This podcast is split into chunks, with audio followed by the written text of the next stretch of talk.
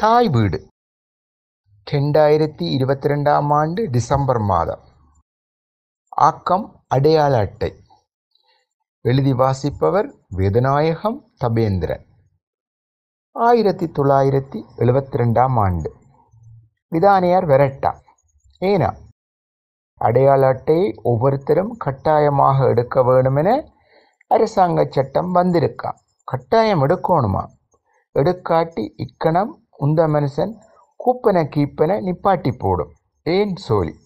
இப்படியாக அந்த ஊரே ஏன் நாடே பரபரப்பானது பெண்ணாம்பெரிய கிராமத்திற்கு ஒரு விதானியார் இருப்பார். அல்லது பல சின்னம் சிறு கிராமங்களை சேர்த்தால் போல் வரும் பெரிய பிரதேசத்திற்கு ஒரு விதானியார் இருப்பார். பிறப்பு முதல் இறப்பு வரையிலான எல்லா பதிவுகளுக்கும் விதானியார் தான் அரசாங்கத்தின் பிரதிநிதி. அவர் சொன்னதே ஊரில் சட்டம். தகப்பன் விதானை என்றால் அவருக்கு பின் அவரது மகன் அல்லது பேரன்தான் விதானை. ஆண் வாரிசு இல்லை என்றால் தனது சகோதரர்களது குடும்பத்தில் ஒரு ஆண் வாரிசை விதானையாக்கி விடுவார். ஊரில் நல்ல நிலம் கலட்டுத்தரை என பெரும்பாலானவற்றை விதானியர் மணியகாரன் காலத்திலேயே உறுதி எழுதி சொந்தமாக வைத்திருந்தார்கள். அரசு அதிகாரிகள் ஊருக்குள் கடமைக்கு வருவதென்றால் முட்கூட்டியே விதானியாருக்கு தெரியப்படுத்தப்படும். அவரும் தடல்புடலாக சாப்பாடு கூப்பாடுகளை செய்து வைத்திருப்பார். ஆயிரத்தி தொள்ளாயிரத்தி எழுபத்தி ஓராம் ஆண்டில் ஸ்ரீமா அம்மையார் பிரதமராக இருந்த காலத்தில் இலங்கையர் அனைவருக்கும் தேசிய அடையாள அட்டை வழங்கும் நோக்கத்துடன் ஆட்பதிவு திணைக்களம் உருவாக்கப்பட்டது. ஆயிரத்தி தொள்ளாயிரத்தி எழுபத்தி ரெண்டு ஆயிரத்தி தொள்ளாயிரத்தி எழுபத்தி மூன்றாம் ஆண்டுகளில் இலங்கையர்கள் அனைவருக்கும் தேசிய அடையாள அட்டை வழங்கும் படலம் அதி தீவிரமாக முன்னெடுக்கப்பட்டது. இக்காலத்தில் இலங்கையில் உள்ள பதினாறு வயதை அடைந்த யாவரும் தேசிய அடையாள அட்டை எடுக்க வேண்டுமென்ற நடைமுறை கொண்டு வரப்பட்டது இத்திட்டத்துக்குரிய முழு பொறுப்பையும் விதானியார் எனப்பட்ட கிராம சேவர்களிடம் வழங்கினார்கள். அப்போது பிறப்புச் சான்றிதழ் திருமணமான பெண்களாயின் விவாக பதிவு சான்றிதழ் என்பவை வைத்திருக்க வேண்டுமென கட்டாயமாக்கப்படவில்லை. இவற்றை வைத்திருக்காதவர்களுக்கு விதானியார் பொதுமக்களை விசாரித்து தானே ஓர் பிறந்த தேதி உத்தேசமாக குறித்து படிவைத்து நிரப்பி தேசிய அடையாள அட்டையை பெற்றுக் கொடுத்தார். பின்னாளில் பிறப்புச் சான்றிதழ் விவாக பதிவுச் சான்றிதழ் என்பவை கட்டாயமாக்கப்பட்டது. இவை இரண்டும் இல்லாத சிலர் இவற்றை உருவாக்குவதற்காக போராடாமல் ஜப்பான் சான்றிதழை பெற்றுக் கொடுத்து அலுவல் முடித்தனர். ஜப்பான் சான்றிதழ் என்றவுடன் ஜப்பான் அரசாங்கம் வழங்கிய சான்றிதழ் எனவோ அல்லது ஜப்பான் நாட்டிலிருந்து வந்த சான்றிதழ் எனவோ நீங்கள் நினைக்கலாம். அப்படியல்ல. போலியான சான்றிதழ்களுக்கு ஜப்பான் சான்றிதழ் என்ற சொல் பயன்படுத்தப்பட்டு வருகிறது.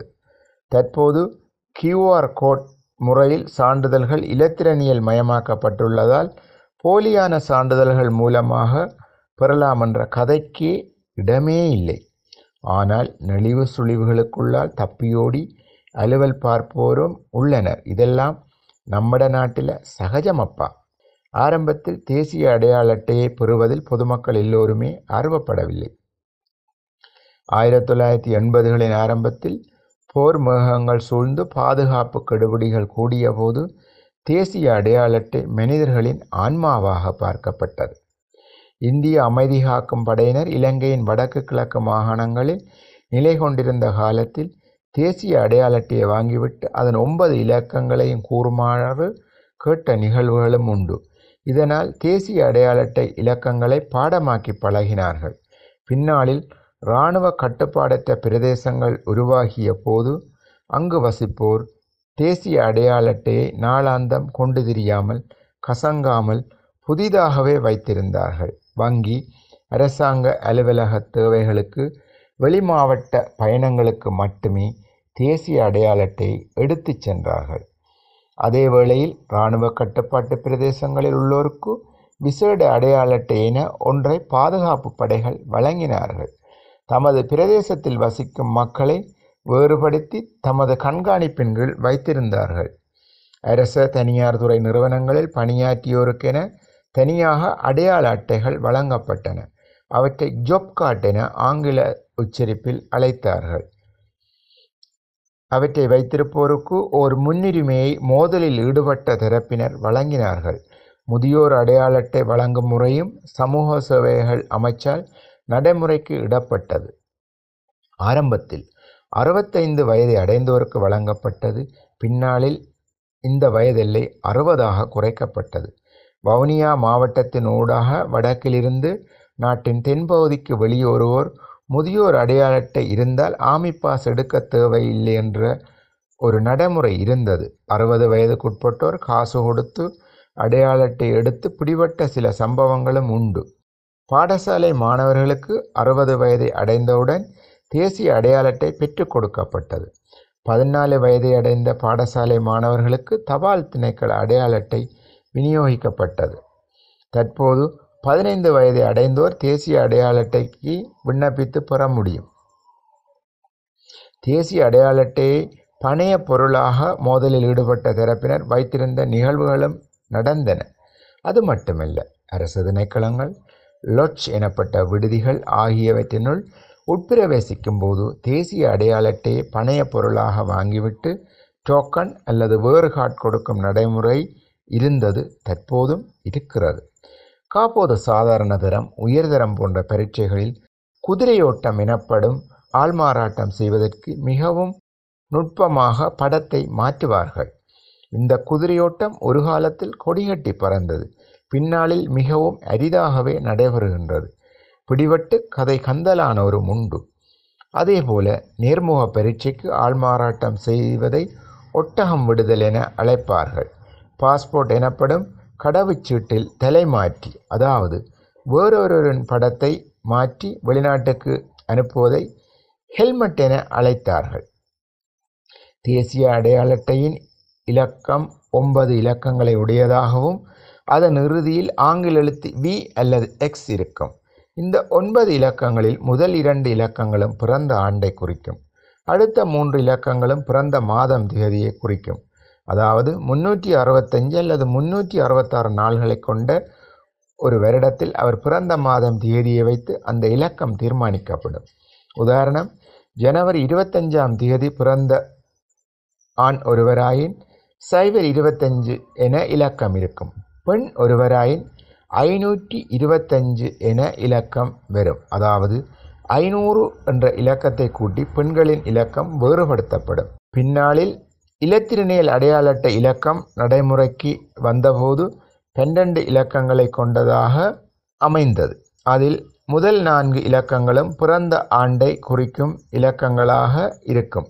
அடுத்த நான்கு இலக்கங்களும் ஒருவரின் தொடர் இலக்கமாக இருக்கும். தேசிய அடையாள அட்டை கடவுச்சீட்டு டிஜிட்டல் முறையில் வந்த பின்பாக குதிரை ஓட்டங்கள் ஒட்டகம் விடுதல் ஹெல்மெட் என்பவை இல்லாது போயின. இலங்கையர்களின் வாழ்வில் தேசிய அடையாள அட்டை கடவுச்சீட்டு என்பவை அது முக்கியத்துவம் வாய்ந்தவையாக மாறிய காலத்தில் அவற்றை ஒரே நாளிலோ அல்லது ஓரிரு நாள்களிலோ பெருந்தொகை லஞ்சத்தை வாங்கி கொண்டு உரிய திணைக்கள உத்தியோகத்தர்கள் கொடுத்த காலங்களில் இருந்தன. அதேபோல பிறப்பு இறப்பு விவாகச் சான்றிதழும் லஞ்சமயமான ஒரு காலம் இருந்தது. இந்த முறைமையில் மாற்றத்தை ஏற்படுத்திய ஒரு முன்னோடியாக களுத்துறை மாவட்டத்தின் புலத் சிங்கள தொகுதியிலிருந்து பாராளுமன்றத்திற்கு வந்து ஜிஆர் ஜெயவத்தனாவின் அரசாங்கத்தில் நிதியமைச்சராக இருந்த ரொனடிமெல் உள்ள பாஸ்போர்ட்டுக்கு லஞ்சத்தை வாங்கி கொண்டு ஒரே நாளில் கொடுக்கின்றனர். இது ஏன் அரசாங்கத்திற்கு வருவாயாக மாற்றக்கூடாது என சிந்தித்தார். அரசாங்கத்தின் வரவு செலவு திட்டத்தின் பற்றாக்குறையை போக்க வருமானம் ஈட்ட பாஸ்போர்ட் ஒரே நாளில் வழங்கப்படும் திட்டத்தை ஆயிரத்தி தொள்ளாயிரத்தி எண்பதுகளின் முற்பகுதியில் அறிமுகம் செய்தார் பொதுமக்களிடம் இத்திட்டம் பெரும் வரவேற்பை பெற்றது. பின்னாளில் தேசிய அடையாள அட்டை சாரதி அனுமதி பத்திரம் பிறப்பிறப்பு விவாக பதிவு சான்றிதழ் என அனைத்தும் ஒரே நாளில் பொதுமக்கள் பெறும் முறை அறிமுகம் செய்யப்பட்டது. இதன் மூலமாக லஞ்சம் ஊழல் ஒழிக்கப்பட்டதுடன் போலியான ஆவணங்கள் விநியோகிக்கப்படுவதும் நிறுத்தப்பட்டது.